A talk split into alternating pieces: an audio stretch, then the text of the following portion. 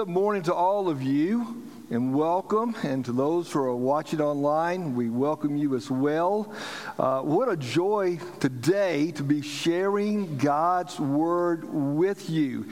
And um, I, I've got a topic this morning that I just think is it's just relevant for the season because we're now in the season forgetting. Is this not the most wonderful time of the year? Anticipation is starting to grow, is it not? Because we are now in the season for getting. Yes, Jeff. I grew up with two uh, questions being presented to me that I had to give an answer to during Christmas and after Christmas. What were those two questions? What do you want for Christmas? I can see my grandmother right now asking me that, Dwayne, what do you want for Christmas? When I would go to see that Santa Claus guy, he said, What would you want for Christmas? What would you like for Christmas? And then after Christmas, there came the next question. What was the question? What did you get for Christmas? Boy, we're in the season for getting. Aren't you excited? Jeff's over there going, No. You know, my opening is kind of in your face where it's called you to go, I'm, I'm, that, that's not us. And it's not. It definitely should not be us. We're not in the season for getting, but friends, we are in the season for getting to give. We're in the season for getting to give. And, and as you think about that concept of giving, we, we just came out of Thanksgiving, which is a time of giving thanks. Giving. You, you, you can't have Thanksgiving without having that time of giving thanks. And as Pastor Kevin has already said, that's not just a day. First Chronicles 16, 8 says, Oh, give thanks to the Lord. And I can give you uh, probably 50 more verses that speak about us giving thanks to the Lord. You don't just give thanks on a day, you give thanks daily. Every day is to be a thankful day. We have had a time to give thanks and continue to give thanks. Christmas is a time for getting to give. Is this not true? Hopefully, you will watch uh, The Christmas Carol. Uh, Scrooge. How does that movie start? Two men show up at his place of business, and, and they say at this festive, festive time of the year, as, as we look at people in need, we want to give to help them out by now, some of you have already experienced this. Uh, there is the ringing of the bell. I've done that many times for the Salvation Army, and it's, it's a joyful time to be out there letting people know you can give to help those in need. Christmas is a time to give, a time for getting to give. Now, as I got in your face with getting, I may be getting in your face right now with giving. Let me ask a question. What are your thoughts when it comes to giving? Who's the Scrooge in here that as they hear about giving, it's a bah humbug? What's your thoughts on giving? How do you feel about this aspect of giving. Tuesday is nationally now called Giving Tuesday. And I don't know about you, but my inbox is filling up with requests already. Matter of fact, I had some two months ago, a month ago, last week. People sending me uh, requests. Please give to us. It is one request after another. We seem to be overwhelmed with. Everybody wants us to be giving at this time of the year. Bah, humbug. I'm overwhelmed with it. This is too much. What, what's your thoughts regarding giving? If you have your Bibles this morning, I want you to go to Luke chapter 10. I want us to look for a few moments at a familiar story. It's the story of the Good Samaritan. Within the story, we're going to find three behaviors that's going to help us to understand our thinking about giving. Luke chapter 10, verse 30. If you find your place, it'll come up on the screen. Jesus tells a story. Luke 10. A certain man, verse 30, went down from Jerusalem to Jericho and fell among thieves who stripped him of his clothing, wounded him, and departed, leaving him half dead. Wow. Bad day for a good guy. Stripped, robbed, wounded, half dead, laying in a ditch. Verse 31, Jesus continued. Now, by chance, a certain priest, that's a religious leader, came down the same road. And when he saw him, he passed by on the other side. Likewise, a Levite, when he arrived at the place, another religious leader, came and looked. More than Saul. wow, hmm, you guys in bad shape. But it says, and he passed by on the other side. Verse 33 But a certain Samaritan, as he journeyed, came where he was, and when he saw him, he had compassion. Now, here's something I know. I know there's more to the story because when Jesus said he had compassion, there has to be more to the story because for a person to have compassion, there will be action.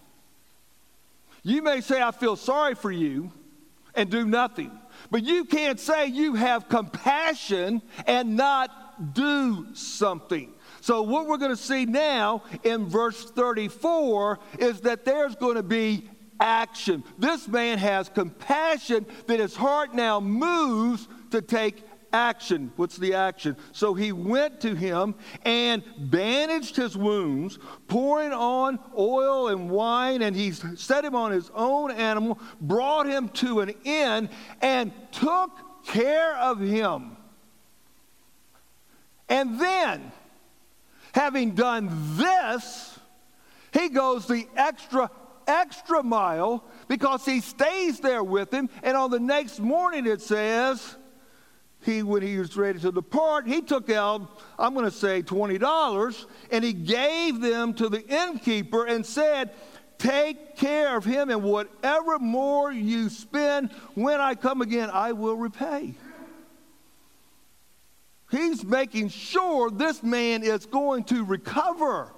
The man that has been beat up and passed over is now going to be lifted up, helped out by this man. Now, what do we get from this story as we think about behaviors? Three behaviors from the story. We see the taker, we see the keeper, and we see the giver. Three behaviors the taker, the keeper, the giver. The taker has said, What is yours is mine, and I'm going to take it. And there are people who think like that. They think like that right here in Winston-Salem. Danita and I know firsthand because they robbed us of our car. Takers. Takers. Then there's the keeper. The keeper says, What is mine is mine, and I'm going to keep it. But then there's the giver. And the giver, you're going to say, they're going to say, What's mine is yours. No, no, no. They're going to say, What's mine is mine. But is also yours, and I will give it. Now, which one are you? Are you the taker who has a mindset that what everybody else has belongs to you and you're going to take it? Or are you a keeper? As the more you get, the more you're going to hold on to? You're, you're grabbing that money and it's, you're, you're tight fisted with the money. Or are you someone who realizes that what has come into your life can also be shared with other people? Which one are you? Three behaviors this morning taker, keeper, giver. Let's take a few moments this morning and let's talk about biblical teaching regarding giving. I could spend a message on being a taker and tell you, you shall not steal. We could do a whole message on that commandment. I could talk to you about from Proverbs about not being a stingy hoarder of your money, being a keeper. But let's focus this morning on what does it mean to be a giver because what I want you to do is see in this season of getting to give the joy. But more than that, the teaching of Scripture, forgiving. Three verses. Go to Proverbs chapter 3, verse 9. Proverbs chapter 3, verse 9. Proverbs 3, verse 9 says, Honor the Lord with your possessions and with the first fruits of all your increase. I did not become a Christian until I am in my early 20s. However, I did grow up going to church. I would have a religious background. And as I went to church very early on, I learned about giving. I learned about tithing. I learned about Malachi 3 that you're to bring into the storehouse the tithe. And with my parents, they were tithers. They gave. My grandparents were tithers. They gave 10%. As I become a Christian and I'm looking at being a giver, the verse though over Malachi 3:10 that got my attention the most was this verse. There's a component of tithing that kind of causes one, not everybody, for some, that 10% belongs to the Lord. Well, look at Proverbs 3 9. Honor the Lord with your possessions. He didn't say 10%. That's everything, folks. That means my car is his possession, my truck is his possession, my clothes are his possession, my computer is his, com- his possession, my house is his possession. Everything I got, every stock, every bond, everything I own belongs to him, and I'm supposed to honor him with that. I, am not going to have you turn there, but just make a note here. 1 Corinthians 4 2 says that you and I are to be good stewards, a steward of what God has given us, and we're to be found faithful with it. Everything that I got, I'm supposed to honor Him. Then it says, and with the first fruits of all your increase. Now we look at first fruits. The first fruit is the 10%. And it says in several places, we don't have time to turn there, but it says in several places that the first fruits are to be brought to the house of the Lord. So as I look at Proverbs 3 9, I'm learning everything I got is to be honoring to the Lord. And I'm to be giving a portion of everything that He has to His work. And so I'm going to make a statement as a reminder God's work is paid for by God's people. Oh, I finally heard one. I was waiting for everybody to say, Amen. God's work, the work of this church, is to be paid for by God's people. Proverbs 3 9. Now, let's go to Ephesians 4 28. Kivit, throw me that bottle of water, please. Ephesians 4 28. Thank you, sir.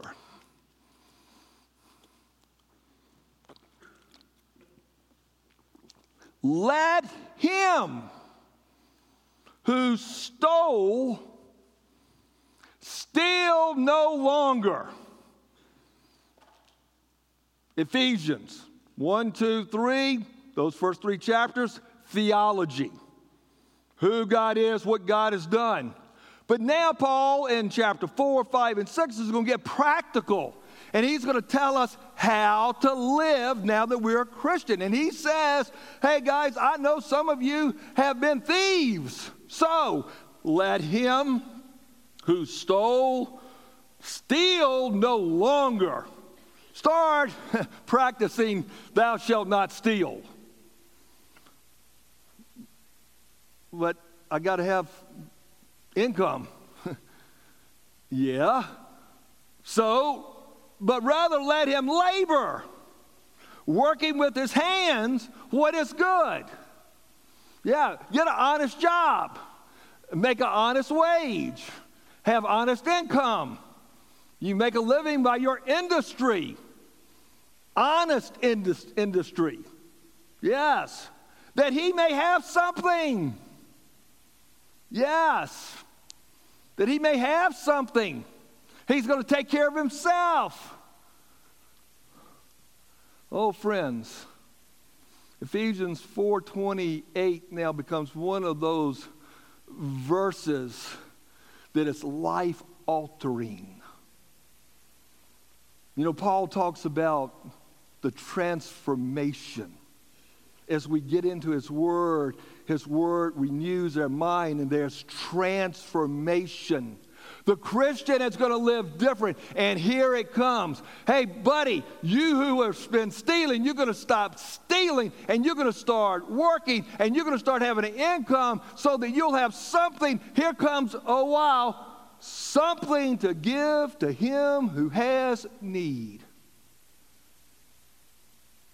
I wasn't ready for that. Were you ready for that? I thought we'd tell the guy who'd been stealing that he'd stop stealing, go to work so he could pay his own bills. Paul, you thought he jumped way out there about the Christian life. He says, hey guys, if you're going to be a Christian, you're going to be looking out for the needs of others. And that's one of Paul's biggest themes through every one of his writings. You are going to be working so that you can be living, yes, but more giving. You're going to be working so you can be giving. You're going to get up tomorrow morning and you're going to go to work to get a paycheck so that you can give to people in need. That's Ephesians 4 28. How's your thinking on giving? Go to 2 Corinthians chapter 9, verse 7. 2 Corinthians chapter 9, verse 7. As Paul writes to the Corinthians, he is talking to them about an offering, not for church, but for a group of people in need. They're in Jerusalem. The Christians in Jerusalem are having it rough. They're being persecuted. And Paul wants to help those poor, one, poor Christians out. So he has sent word out we're going to take an offering, we're going to be giving to the people in need. And as he's preparing them for this giving, he gives some teaching about giving. When I became a Christian at 22, I received a book called A Survival Kit. And in that survival kit, I learned about church membership and baptism. I learned about having a quiet time. I learned about giving. And this was one of the verses that I was to memorize 2 Corinthians 9 7. You must each decide in your heart how much to give. And don't give reluctantly or in response to pressure. For God loves a cheerful giver. God loves a cheerful giver. So, as we think about Proverbs 3 9, giving of our first fruits, as we think of Ephesians uh, 4 28, giving to others in need, we get a verse that kind of overshadows for us both of those concepts of how we should be going about giving. How should we go about giving? I'm going to take the next few moments of our time and lay out for you some words about how we might approach getting to give. And if you have space there in 2 Corinthians 9, uh, 9, verse 7, somewhere around there, jot these words down. When it comes to getting to give, I think we should do so personally. Personally. Getting to give is personal. When Paul writes to the Corinthians, he says, You must each decide. Everyone is to be involved. I went to Criswell Bible College in 1982 and joined First Baptist Church Dallas, where Dr. W.A. Criswell was the pastor. I quickly got involved with the beginner department, working with four and five and six year olds, specifically five year olds. It wasn't long, about October, we had Stewardship Month. And I learned at this church that even the babies gave. We, I saw a thing about the uh, envelopes. Well, at First Dallas Kivet, even the babies got an envelope. Specifically, though, the four, five, and six year olds that I worked with got an envelope. We, at the very young age, started teaching our children about being a giver. You may be getting an allowance, you may be getting a gift from your grandparents give something back to the Lord. Every person is to learn to give, to make a decision about giving. It is personal, and no one in this room is to be exempt. Every one of us has to make a decision. See, this morning, eh, you're either a taker, a keeper, or a giver. Every one of you. And you say, well, I'm not going to be given. Okay, then you're, you're a keeper. This is a personal decision. And this personal decision is to be done willingly. In getting to give, we do so willingly. See, my job this morning as the, the preacher of the hour is not to twist your arm till it hurts. Some ministries do that. It's not of God uh, if I had the time, we could look at numerous passages from the Old Testament and New Testament of how God's people willingly gave as they heard of the need of what God was doing. They were able to participate willingly. There was such a compulsion from their heart to give willingly. So as I get to give, I'm going to give personally, I'm going to give willingly. I'm going to give cheerfully. In getting to give, we give cheerfully. God does not want to look down and see you giving of your offering this morning with bitterness in your heart, grudgingly. You know, every now and then we do get good glimpses of how God thinks. You know, you can do a good study on this of the things that delight God. You have things that delight you. Well, God has things that delight Him. Here we find out that God loves cheerful giving, a cheerful giver.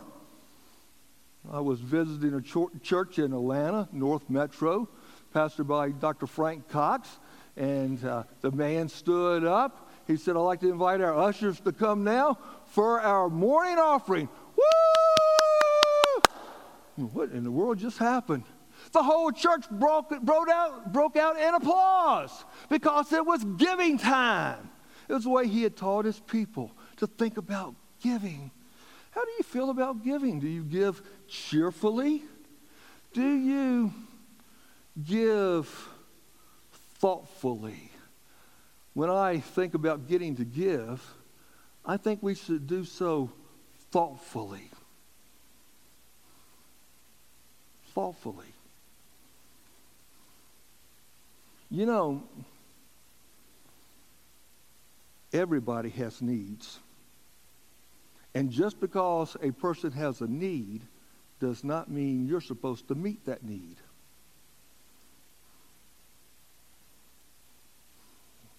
Is he on biblical grounds? Do you know the Apostle Paul told Timothy, working with widows, that there were some widows the church was not supposed to support? Did, did you know that Paul, with the Thessalonians, said if a man doesn't work, he doesn't eat? You know, you could do more harm in trying to help someone by giving to them that causes them to gain an entitlement mind, mindset. And now, instead of giving them a hand up, you're just giving them a hand out, and that's what they'll want to continue. And God says, don't do that. You need to be thoughtful in your giving. Is this a need that you should be giving to? Now, while I am not making this one of the points, it fits under this one. I, I think the thoughtful giving is going to be practical giving. Practical giving. That you're looking to make sure that where you're putting your money is going to be able to be used practically. I get asked every now and then with family things we talk about at my age, reminiscing, what did you get for Christmas when you were growing up? Any of you have those kind of questions, those kind of talks? They're fun to talk about. Mine were never hard to give the answers. We were uh, in a situation as I grew up, we basically got one Christmas present a year. And, and it was easy to always remember. I got, a, I got a saddle for my horse. And I love that brand new saddle. I can still see it when I walked in to the r- living room for Christmas. It was beautiful. And I had this new saddle for my horse. One year I got a Lionel train set. And I loved trains. Grew up beside a railroad. I loved having that train set. I got an electric football game. That was weird. It looked good, but it didn't work well. Um, but I got that. But the most practical gift I ever got, the most useful gift I ever got, came after I'd gone to college and came home for Christmas. My mom went out shopping, and for Christmas that year, she gave what I would call a care package. Because I'm a young man living in an apartment uh, with a roommate just the two of us, trying to pay the bills, have no money. And she went out and she bought me soap and uh, uh, deodorant, hairspray. She bought me shaving cream. And I'm looking at all this going through each one of those things toothpaste, aftershave, she even got me some Tylenol. She knew I was having headaches from studying. And to this day, as I prove right now, the most memorable gift I ever got from my mom was the most practical. She gave me what I needed and could use a whole semester while I'm living there in Dallas. And I'm saying to you, as you think about giving, that's what we're doing right now. How do we think about giving? Think thoughtfully, practically. I, I would also want to say to you this morning, as we get to give, it ought to be done generously. It ought to be done generously. What does that word generous mean? It means that you're going to be seeing the need and you're going to be giving above what the need is. And Proverbs lets you know this is the way you want to live. When it comes to giving, you want to be generous. Look at Proverbs 11 25. The generous soul will be made rich, and he who waters will also be watered himself. He who has a generous eye, Proverbs 22 9, will be blessed, for he gives of his bread to the poor. Now, I'm going to say something I got to believe a whole lot of you already know. This is a church that's been taught on giving. You know what these verses are saying? You can't outgive God. When you give to others, God is watching and He gives back to you. Now, you don't give to get, but you're going to get when you give. God is going to see that you're going to be blessed as you bless others. And that idea of generous is you are blessing someone, someone who has a need and they can't meet the need. And you step in and now you pour into their life. And it is far more than a hand out, it is a hand up. That's the idea of being generous. Are you generous in your giving or are you stingy in your giving? You know, when it comes to this concept here with of the water, if you hold back water, you're going to be finding that you won't have water. When, when it comes to agriculture, if you sow sparingly, you reap sparingly. The Bible is going to call you. Don't hoard it, don't be stingy, but share it generously. I would also say to you this morning in getting to give, we should give sacrificially, extravagantly. I put those two words together. Now, sometimes not all times. But when it comes to our giving, there should be some times of sacrificial giving, extravagant giving. And you know, some of the most beautiful passages in the scripture are of sacrificial and extravagant giving. Th- think about Mary of Bethany.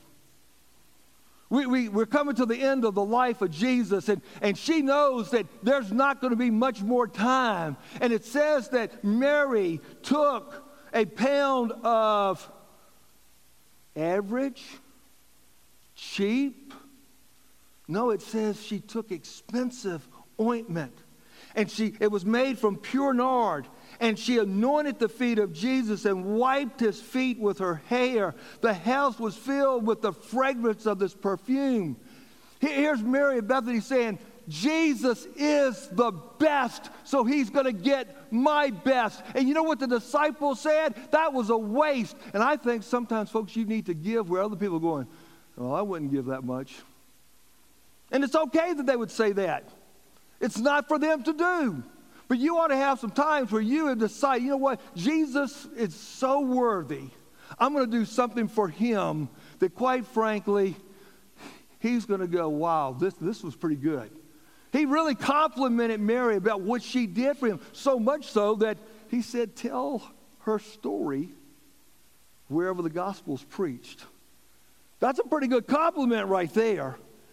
Mary said, He is the best. He gets my best. And I just wonder do you have any stories of, boy, I wanted him to have as much as I could give till it hurt, sacrificially.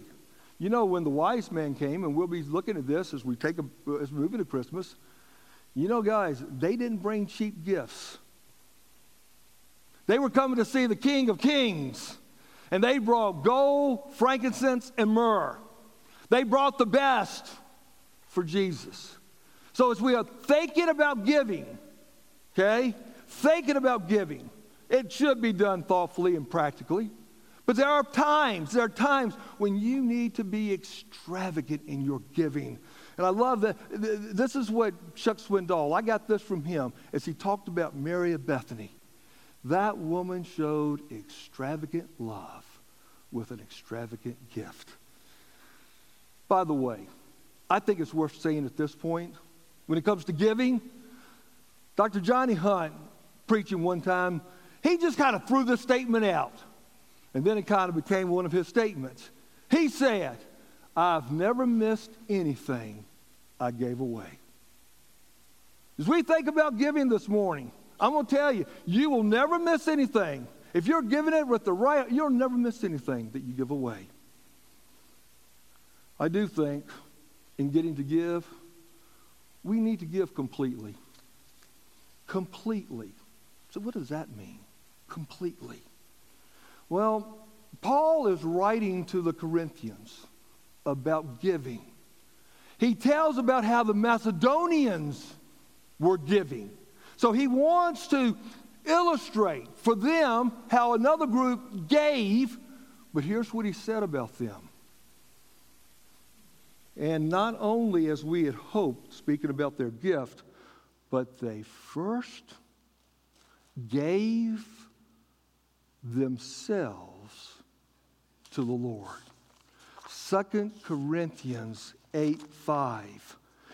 I got to tell you, folks, it isn't about the money here, it's about who your master is.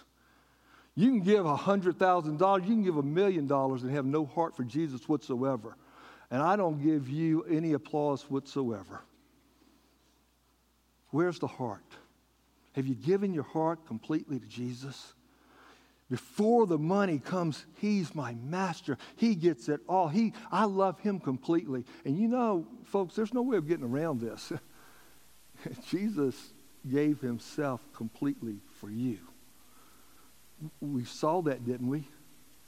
With the Lord's Supper this morning. Pivot talked about him shedding his precious blood. He gave everything he had. He gave his life.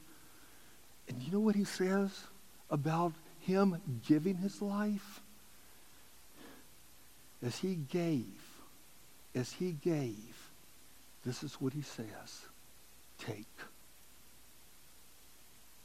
He gave his life, and now he says to us, take. No one in this room today has to make anything in order to get to heaven. You don't have to earn anything to get to heaven. You don't have to work for anything to get to heaven. You don't have to pay anything to get to heaven. Jesus said, Take. Take. It's a gift. And whenever I partake of the Lord's Supper, I think about how he wants me to take. Wow, what a Savior. He surely did pay it all. This morning, do you know Him?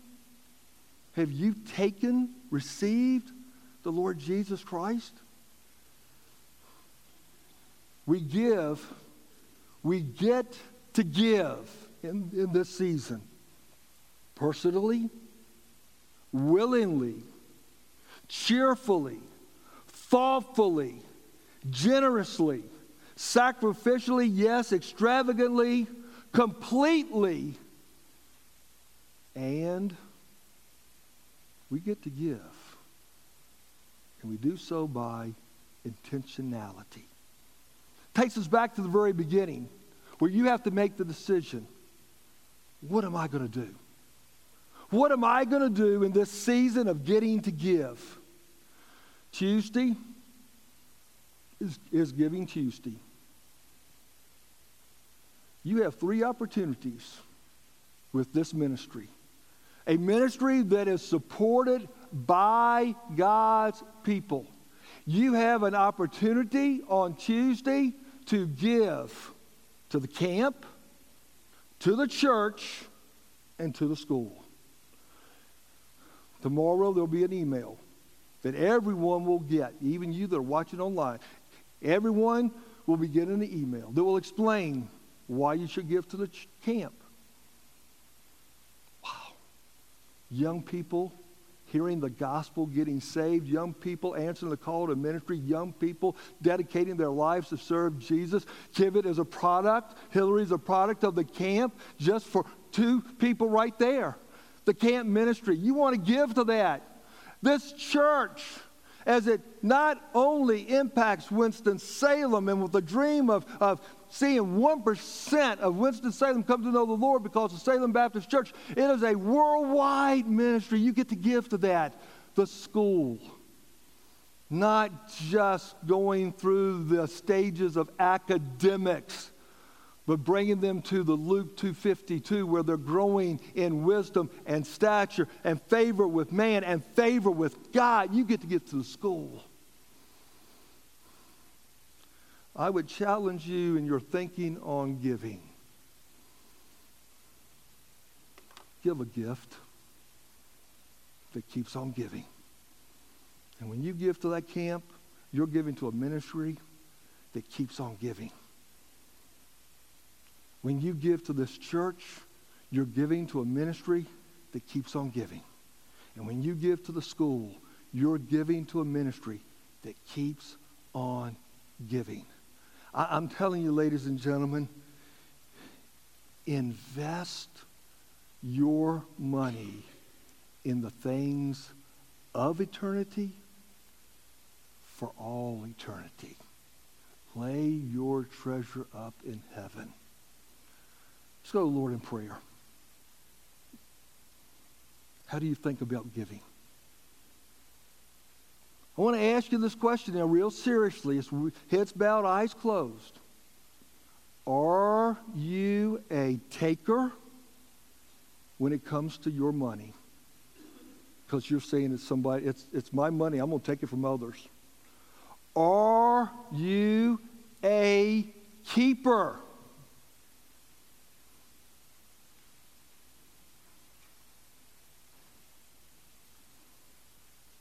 Hmm. Hmm. I'm just wondering this morning if a whole bunch of you are saying, I'm not a taker. Well, I want to say this to you.